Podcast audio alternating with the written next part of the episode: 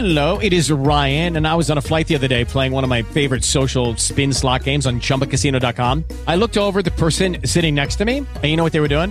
They were also playing Chumba Casino. Coincidence? I think not. Everybody's loving having fun with it. Chumba Casino is home to hundreds of casino style games that you can play for free anytime, anywhere, even at 30,000 feet. So sign up now at chumbacasino.com to claim your free welcome bonus. That's chumbacasino.com and live the Chumba life. No purchase necessary. Group. Void prohibited by law. See terms and conditions. 18 plus.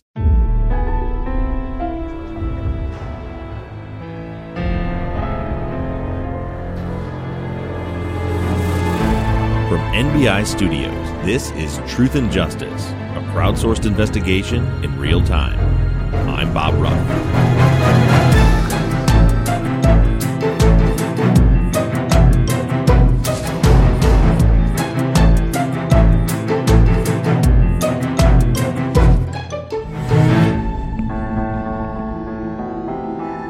when they came back with a verdict, we went in. I remember standing there, and they come back and they say, you know, we find him guilty. And I was like, I had nothing to do with this. To hell, you know, my life's over with. And uh, the two sheriffs got behind me, and um, I had my wallet, my watch, and my phone in my pocket. And I remember uh, taking it out, giving it to my attorney to give to my mom. I turned around, looked at my, my family, and they couldn't believe it. They were crying. And I just, I waved at my mom and, and I told them goodbye. The voice you just heard is Pablo Velez Jr. In 2006, he was convicted for the murder of 17 year old Emerson Bojorquez and sentenced to serve 30 years in prison. Emerson was killed, and a man named Adrian Payan was injured. It was a Wild West type shootout at a nightclub in Houston on the night of July 14th, leading into the morning of the 15th in 2004. Over the next several weeks, you're going to learn just how ludicrous Pablo's conviction was, and just how deep the corruption flows in Harris County. This is Season 11, Episode 1 The Perfect Rack.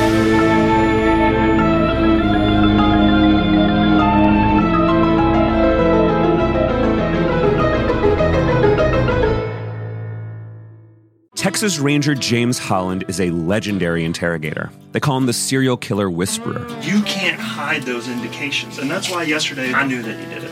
But now, shocking interrogation tapes reveal how the super cop really operates. And that's why they asked me to come in because I'm special. From Something Else, The Marshall Project, and Sony Music Entertainment, this is Smokescreen. Just say you're sorry. Listen and follow on Apple Podcasts, Spotify, Amazon Music, Stitcher, or wherever you get your podcasts. At 2:06 a.m. on July 15, 2004, the Harris County Dispatch Center received multiple 911 calls reporting a shooting at the Perfect Rack Pool Hall and Sports Bar. The Perfect Rack was located on Magnum Street in the northwest quadrant of Houston.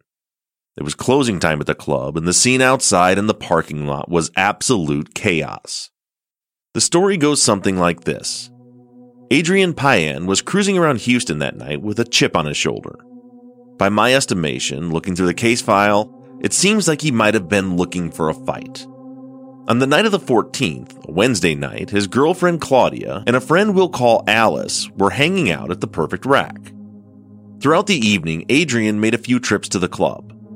Once to pick up some money from Claudia so that he could buy a dog, once because he thought there was a guy there that he wanted to confront, and then a third and final time right as the bar was closing. Between the second and third trip, Adrian picks up his buddy Esteban, known as Escobar to his friends, and 17 year old Emerson. Adrian says that he received a call from Claudia informing him that someone at the bar wants to fight him. So he and his buddies head back to the perfect rack. When they get there, Adrian and Escobar get out of the car, and as far as they knew, young Emerson was still in the back seat. Adrian sees a man named Jason Woolley standing outside the front door near Claudia and her friend that we're calling Alice. Adrian is ready to fight. He walks aggressively towards Jason and takes his shirt off in the process. And then all hell breaks loose.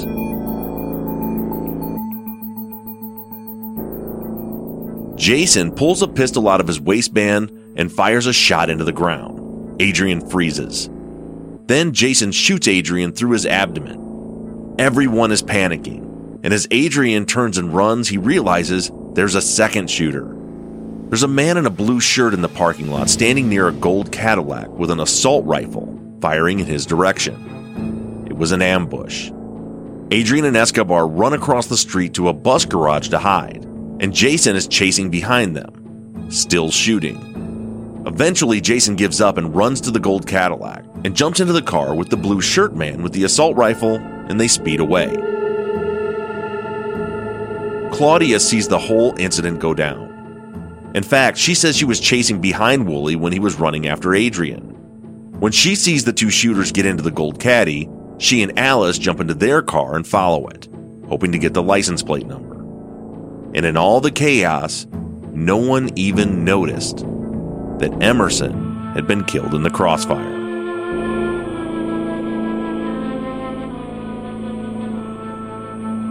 This story doesn't begin, though, on Wednesday night.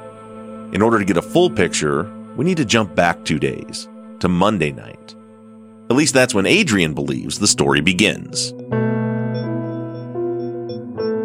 Before I explain what happened on Monday night, you need to know a little bit about Adrian for context. By his own admission, he was a gang member. Adrian was 19 years old at the time of the shooting and had already affiliated himself with a prison gang. He was a guy who believed in street justice, which he discusses in an interview over 10 years after the shooting. He said that, as he put it, he was being stupid back then and wanted to take care of things himself rather than let the police handle it.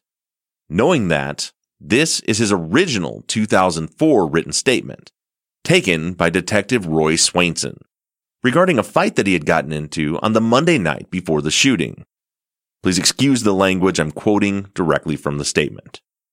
I was recently released from the state jail for the offense of felony theft. I was released from the Lychner unit in September of 2003, then I was sent to a TYC unit for an earlier juvenile escape. I was released from there on December 8, 2003. While in jail, I chose to associate myself with the TDC organization gang known as Tango Blast or Houstone. I have a tattoo of Houstone on my right bicep. Houstone does not get along with the other well known prison gang called the Texas Syndicate. I usually hang out with my friends who mostly live in the Heights area, around 11th Street through 28th Street. I also like to drink at the neighborhood bars and pool halls.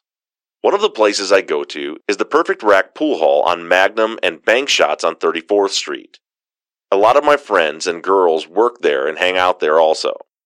This past Monday, I was at the Perfect Rack with my other girlfriend, Monica. While there, I left to use the men's restroom. Monica followed me to the men's restroom because she wanted a cigarette. There's a guy that works the bathroom selling grooming products and cigarettes. While I was using the urinal, Monica opened the door to get a cigarette. While the door was open, she said to me, You want me to hold your piece? She was referring to holding my dick. There was another guy at the next urinal, and he started to laugh and said something like, You can come over here and hold my piece too. And then he laughed. I said to him, What the fuck are you laughing at? He said to me, fuck you. He walked out, and that was it for a minute. But before I got out of the men's room, he returned with some other dudes. He walked up behind me and blindsided me with a punch to my left eye. I didn't see it coming. Two other guys began to beat on me also. While beating me, I saw them chunking Texas Syndicate Longhorn signs to me. They were indicating that they were TS. A fourth guy threw Monica up against the wall so she couldn't leave or help me. They left, and that was it. I suffered a left black eye, scratches, and a bloody nose. I walked out of the pool hall with Monica and her little brother Alan. While sitting on the curb, another fight broke out in the parking lot. That fight was not related to my fight. End quote.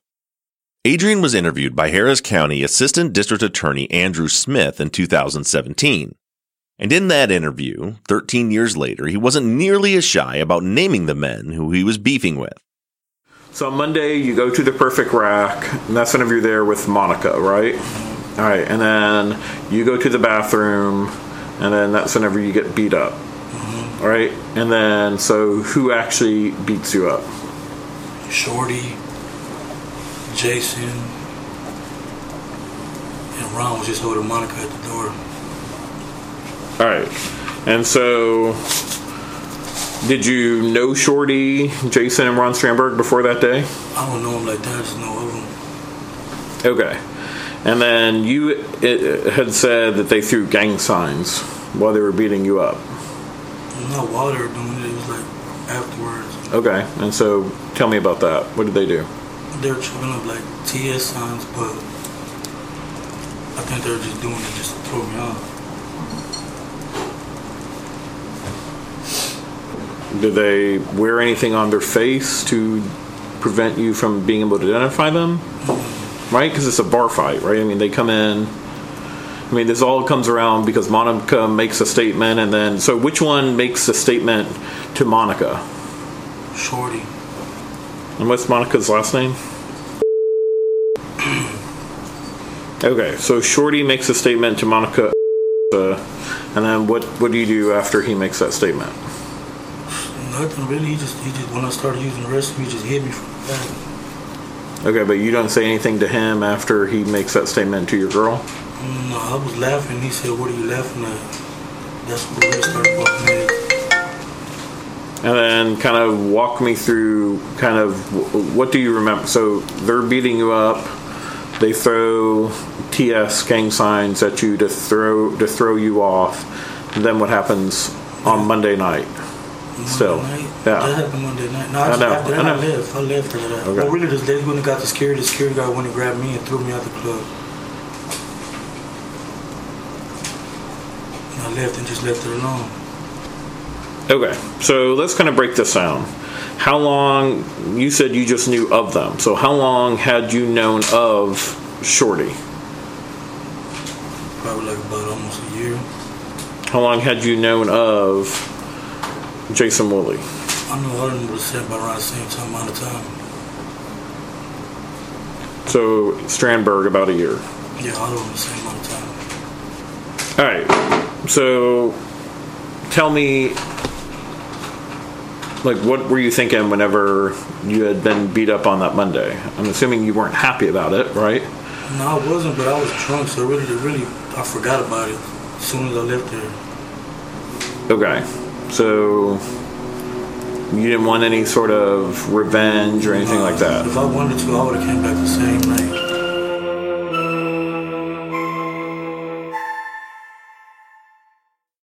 Lucky Land slots, you can get lucky just about anywhere. Dearly beloved, we are gathered here today to. Has anyone seen the bride and groom?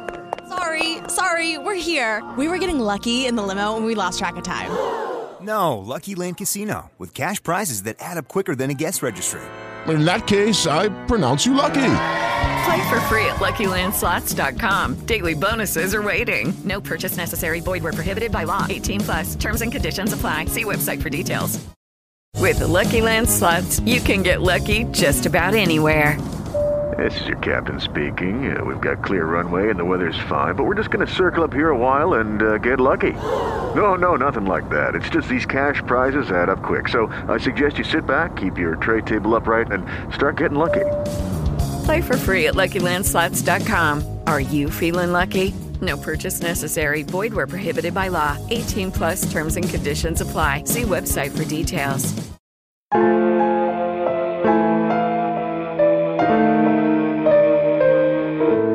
Two nights after the fight, the shooting happens. According to Adrian, it was the same guys that attacked him on Monday night that shot him on Wednesday night. He says that the Monday night attackers, the men he later names as Jason Woolley, Ron Strandberg, and Shorty Cisneros, had Claudia call him and come down to the club to quote, fight one on one. Then, when Adrian shows up, he's ambushed and Emerson is killed in the crossfire. I'm not fully convinced that Adrian wasn't actually the aggressor in the situation, but we'll get to that later. What we know for sure is that Jason Woolley was the shooter at the front door. Not only was he seen by multiple witnesses, but he later confessed. He admitted to shooting Adrian, but he refused to flip on his accomplices. He said he would take the hit himself. Years later, he claims that he didn't actually shoot anyone. He says that Adrian came after him, so he fired a warning shot at the ground, and that was it. He claims that it was another group of random people that shot Adrian and Emerson after that. Guys he doesn't know. It was just a crazy coincidence that they were there shooting at the same guy, at the same time, at the same place, when he happened to be innocently standing at the front door. I'm sure you can hear my eyes rolling. The question is, who was the second shooter with the assault rifle? Forensics show that Adrian and Emerson were shot with two different guns. Adrian was shot with a pistol, whereas Emerson was killed with a rifle. Now, I already told you that Pablo was convicted, and I'll be very clear that I'm fully convinced that he's innocent. So I'm sure that you're wondering how he was pegged as the second shooter. You might assume that he was friends with Jason Woolley and he was hanging out with him that night. Or maybe he was there but claims not to be the shooter. But that's not it at all. According to Pablo, not only was he not there, he was driving a semi truck on the other side of town at the time of the murder. Well, uh, as you know, it started back in 2004, and uh, I I drove 18 wheelers, so I was I was gone. You know, most of the time I would leave the company that I worked for. I would leave on Sundays, and I would get back home on Friday. So I'd be gone all week. On that particular week, I left me and one of my trainees that I was training. We left for the week. We went to, and we went everywhere. We went to Louisiana, uh, Mississippi, we went everywhere, and uh, up into Shreveport, Louisiana, from Gulfport, Mississippi, and um, on our way to Odessa on uh, on Wednesday, uh, the 14th of July, and uh, I ended up having a, a gas leak in the generator that the truck that the 18 wheeler had. So uh, we had to stop in Weatherford, Texas, and I called my dispatcher told him I had a gas leak uh, and I couldn't continue to Odessa. So he got with one of the other drivers, and that was already in Odessa, coming back to Houston, and we met up at a at a Love's truck stop there in Weatherford, and we swapped loads, trailers. We swapped trailers, Mm-hmm. and uh, I ended up taking his trailer uh, back to Houston, and he ended up taking the one I was hauling back to Odessa. And uh, we got into Houston around after midnight from uh, Weatherford, which is outside of Dallas, and got into uh, Houston. Uh, stopped at a truck stop because I had my trainee with me, so we had to stop and wait for his wife to pick him up. And uh, she picked him up. I went home to my mom's house, and uh, I showered. Uh, my little brothers were there. Uh, I ate a bowl of cereal. Still remember to this day there were some Lucky Charms. and uh, I uh, my Jaguar that I had at that time was flat, so I ended up going to uh, an ex girlfriend's house of mine in the eighteen wheeler on the east side of town. I live on the north side of town, Mm-hmm. and uh, so I drove to her house in the eighteen wheeler, which is about I don't know thirty minutes, thirty minutes away, and um, I stayed there. I got to her house around I don't know maybe two forty-five in the morning, three in the morning, somewhere around there. Mm-hmm. And I stayed talking with her for about uh, almost two hours, hour and a half, maybe two hours, and um, talked for a little while and came back home. And when I came home, uh, I'm I'm in the eighteen wheeler, so I have to take big streets to get to my house.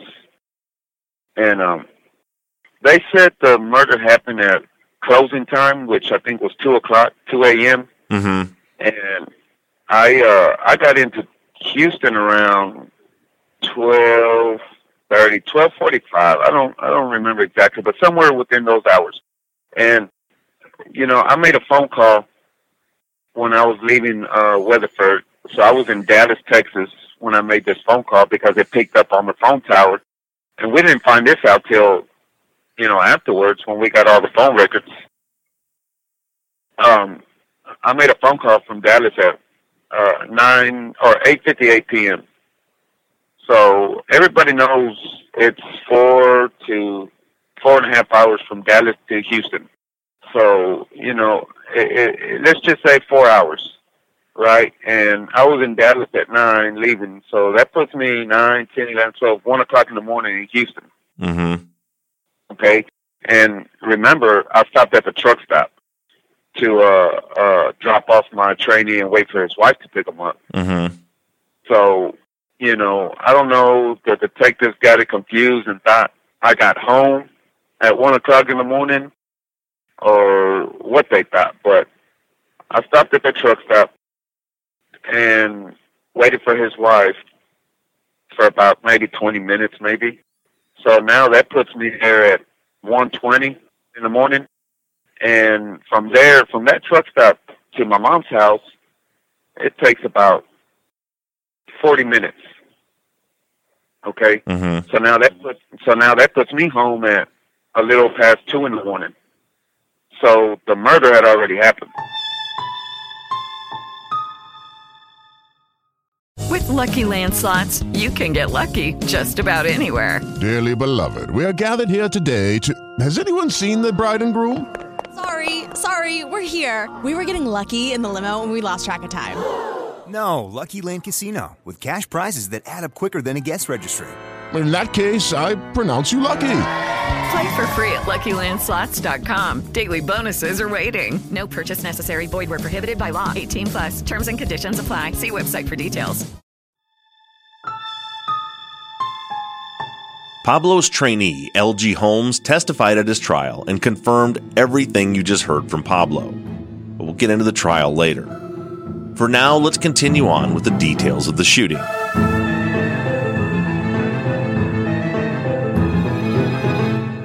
In 2017, Pablo had filed a habeas writ with the state. He was presenting new evidence and seeking an exoneration for actual innocence. This prompted the Harris County DA's office to do their own investigation. The interviews you're about to hear were recorded as part of that investigation. The voice asking the questions is Assistant District Attorney Andrew Smith. I think it's pretty important for you to hear what the three key witnesses had to say in 2017, knowing that none of them have any connection or relationship to Pablo Velez Jr., the man convicted. The three main witnesses are the surviving victim, Adrian Payan, his girlfriend Claudia, and her friend who we're referring to as Alice. Adrian claims that it was a call from Claudia that brought him, Escobar, and Emerson to the perfect rack at closing time that night. Here's her recollection of how things went down. I apologize for the audio. The interview was recorded outside in the wind. I remember I was at um, the Perfect Rack Okay. with she was filling out an application because she was trying to go back uh, to work there. And um, so we hung out there for a while. And Adrian came in once with um, with one of his, his guy friends. And then he picked up my cell phone and he left. And then some guys that were sitting um, that were at a different pool table. They um, they said if we could call him to go back over there. So since he had my phone, I called him. I was like, "Hey, some guys wanted to talk to you, or whatever." So he came back around closing time, and um, well, he was outside when we were walking out. Um, I saw Jason Woolley walking out, and um, as soon as Adrian started walking towards us, um, Jason Woolley um, just took out a gun and started shooting. He shoots at the floor first, Okay. and then um, Adrian and Esteban. Esteban. Yeah, we call they call him es- Escobar. But um, they both start running. So Jason starts running after them, shooting at them, towards them, and I'm running behind Jason. And th- there's a as I'm running almost close to Jason, I see this this other guy, which was Shorty, run out by from besides the car, the gold Cadillac, and um, he just starts shooting. He starts shooting. He has a bigger gun, but um, I see him start shooting, and then he takes off running, and they they go back. They run back to the car, and they get in the car. I don't. I'm not sure if somebody was driving the car, if somebody was already in the car to drive, because I don't remember anybody, you know, running in the in the driver's seat. So um, they run in the car and they take off. Quick. Claudia goes on to explain that she chased behind Woolley. She also says that she saw another shooter with what she calls a machine gun wearing a blue shirt and standing by a gold Cadillac. She says he and Jason get into the caddy and it speeds away. And at that point, she and Alice get into their own car and they follow. Here's Alice's 2017 interview. They were already talking when I stepped outside. And um, I was trying to talk to both of them. Claudia was going off on talking to him, and he wasn't paying attention to her. So he was just looking straight. And I remember looking at him and and following his eyes to where he was seeing it, and I saw Adrian coming up. Okay. He was walking up towards us, and then um, Adrian started to take off his shirt. And as as, he did that, I looked at A- at um, Jason, and he pulled out a gun. Okay. Was Adrian by himself coming up there? Do you recall? When I saw, he was walking up by himself. Okay. I know he was with other people, but what I saw was Adrian coming up. Okay. Then I go this way. Okay. So do you actually see him fire the gun, or at Um, that he, point? pu- he pulls out the gun and he points it at him. And when I did like this, is when it went off. okay. Everybody's running everywhere, so I run the other way. Okay. And then did you see anybody else out there with any guns? No. Okay, so you didn't see any other potential shooters or anything like that. Eventually, I know you and Claudia get into the vehicle. Is that correct? Yes. Right. And can you kind of tell me wh- what happens at that point? What's going on? Uh, w- she says um, the guy went in the car. The guy went in the car, um, and I'm like, "What guy?" She's like, "The guy. He's got the gun. He went in that car. Follow him. Um, the car's going that way." Do you think she's talking about Woolley, or do you think she's talking about somebody else? No, she was talking about someone else. Okay. And why? Why do you say that? Um, because I feel like at that time there was so many, you know. And as we were running, she was like, "No, no, that guy, he's got a gun." Um, it wasn't. I can tell it was not him. Okay. Not Jason. Yeah. Okay. Sorry, I use Woolley, and I know you're using. I'll start using Jason. I always call him Steven for some reason. Okay. I've always said Steven. Um, yeah, I just didn't, it wasn't him. And when we were in the car, um, we followed him, and then that's, um, we got the plates, and then that's it, we went back. We went back over there, and then um, that's when we saw Emerson. Uh, we thought it was Adrian, Yeah. and we saw Emerson, and Did you know Emerson? no. Okay. Um, did you see anybody get into that vehicle that you end up following? No. Okay, so you don't know who was in the vehicle. You you don't know anything other than apparently somebody was driving that vehicle and Claudia had said, "Hey, one of the shooters was in that vehicle." Yeah, I believe she said that the shooter, uh, not the sh- she didn't say the shooter. She said that guy with the gun, he's leaving in the car. Okay. How many people were in the car? Um, I don't know. She You don't know or you don't remember? Or? all she told me was that that it was a guy with a big gun. That's what she had said. Like um, she said it was like a big, um, from what I can recall, like a she was saying like a military gun. She said it was a guy. Um, because I didn't see him, but she did say it was a, a short guy with a big gun. She was like, "You didn't see him? You didn't see him?" I was like, "No, I didn't see him," Okay. and because I didn't. Yeah. Well, you were ducking, trying not Yeah. to hit. and she um, she was pregnant at the time. Yeah. Yeah. Um, but we'll, yeah. we'll talk. We'll talk about her. But before that was um, that was um when she was like, "Didn't you see him?" And I said, "No, I didn't." Okay. I didn't. But uh, she did, and um, it was obvious it was the car because when we were going, I told her, "Are you sure this is a car?" It was very obvious it was a car. How was it obvious? They were they were taking all the lights. Busting through the red lights? Yeah, they took the lights. They um, they were just. I mean, we were Driving, driving like driving to get the hell out of there. Yeah. Now, here's the surviving victim, Adrian's 2017 interview. And unlike in 2004, this time he's naming names. Wednesday, you go back to the perfect rack Mm-hmm. And tell me about that. Well, really, I just went in there and um, cause uh, somebody was stealing a dog, so I went over there and I got some money from my baby mama. But when I left, they told her they wanted to fight one on one, so they told me to come back.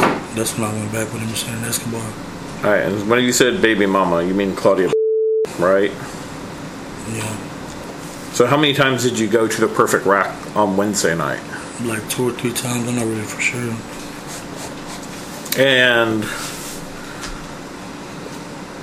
where would you see taking a step back out of Wednesday night?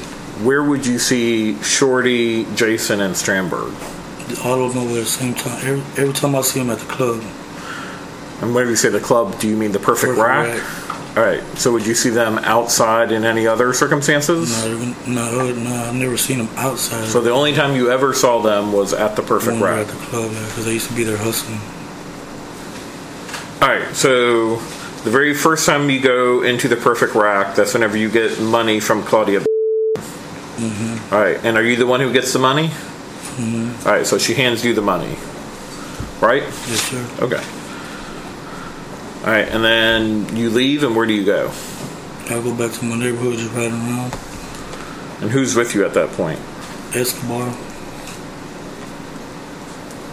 Just Escobar? Yeah, then we stopped and picked up Emerson on 16th Street and Shepherd. All right, so then it's the three of you, correct? Mm-hmm. And then what do y'all do? Nothing. They called me and said they wanted to fight one on one, so I went back. Thinking we're gonna fight one on one. Okay. And then who called you to say, hey, they want to fight you one on one? Claudia. And she actually called you and spoke with you. Is that correct? Mm-hmm. Is that a yes? Yes, sir. Okay. All right. So one on one, who's the one? Whoever. I mean, you're you're one. So who's the other one? The one no specific. They just told me to show up. Somebody wanted to fight me one on ones. Nobody said who or none of that. I mean, did you think that it was a, regarding Monday? Yeah. Okay. So you didn't ask, well, which one is it? Is No, it because you knew them at this point, right? Yeah. So you didn't say, hey, is it Ron? Is it Woolley? Is I didn't it? say none of that. I just went, showed up. All right. Then what happens? When uh, when I got out the car with Escobar, we walked to the front and Jason was standing at the front door with a red shirt on. Okay. And then when we were walking up to him, he just uh, said, "You try and run up," and then he pulled his little gun out, cocked it, and he started shooting. Me and Escobar turned around and run. You said, what are you trying to do? Run up? That's what he said. Meaning that He- y'all he trying to run up on him? Yeah, or- he, he just said, "Y'all trying to run up," and then he just pulled a gun out and started shooting. All right. Then what happens? Well, I ran across the street to that bus barn. Okay. Okay. Then what? That was really it.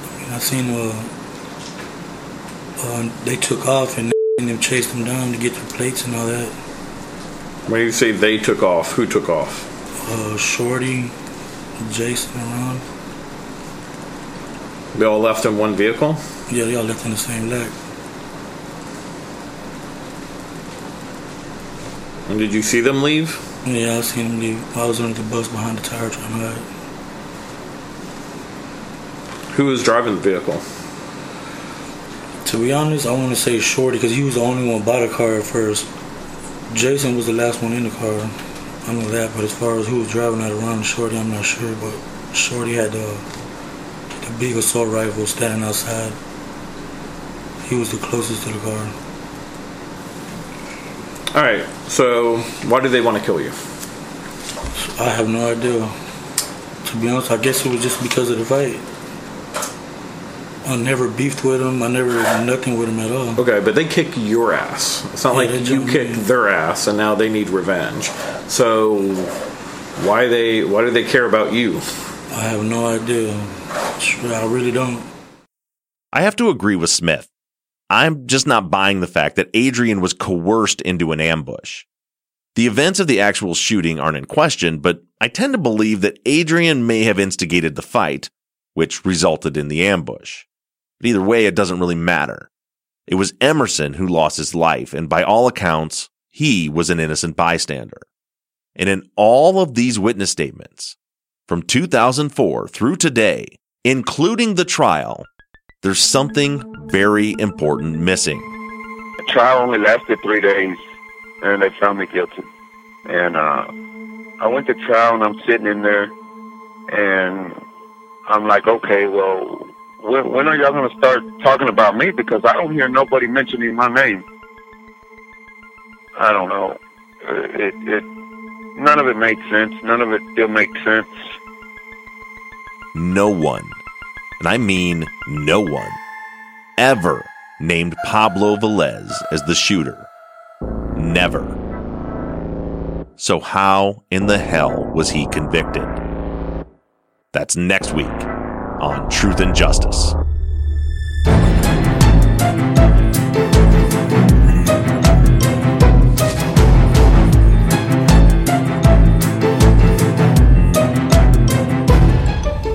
Truth and Justice is an NBI Studios production and is distributed by Wondery.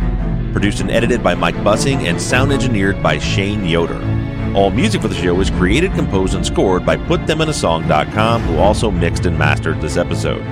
All of our font across all of our logos and banners were created by Tate Krupa of Red Swan Graphic Design. You can find more of Tate's work on Etsy. Thank you to Katie Ross at CreatedInTandem.com for designing, creating, managing, and maintaining our website, truthandjusticepod.com, where you can view all photos and documents discussed in every episode. And a big thank you to our transcription team Pamela Westby, Kathy McElhaney, Charlena White, Kaywood Yamnick, Ginger Fiola, Edith Swanneck, Lindsay Pease, Erica Cantor, and Jen Reese Incandela. And as always, thank you to all of you for all of your engagement and support. If you like the show and you'd like to support us, you can do so in a number of ways. To financially support the show, you can go to patreon.com slash truth and justice. On the Patreon page, you can pledge as little as $3 a month, and we also have reward levels. For just $5 a month, you get access to ad free versions of all of our episodes and behind the scenes videos of the creation of our Friday follow up episodes that always include 10 to 30 minutes of pre show bonus chat. Other reward levels include t shirts, hats, and even the opportunity to co host one of our Friday follow up episodes. To become a patron, just go to patreon.com slash truth and justice. You can also help us out by going to iTunes and leaving us a five star rating and review. Lastly, you can always support us by supporting the companies that sponsor this program. If you have a new case that you'd like us to consider for future seasons, you can submit your cases on our website, truthandjusticepod.com. Just click on the case submission button and fill out the form. And the most important thing that you can do is to engage in our investigations. You can keep in touch with us through our email at theories at truthandjusticepod.com. You can like our Facebook page or join in on the conversation on the Truth and Justice Podcast fans page. For all of you tweeters, you can connect with us on Twitter at Truth Justice Pod. And I personally can be found on social media at Bob Ruff Truth, and Mike can be found at Murrb Gaming. M U R R B G A M I N G. Don't forget that we always have our 24 7 voicemail line open for questions, comments, or tips on our cases. That phone number is 269 224 2833. However, you do it, stay engaged, stay in touch. But as for now, I'm signing off. I'm Bob Ruff, and this has been Truth and Justice.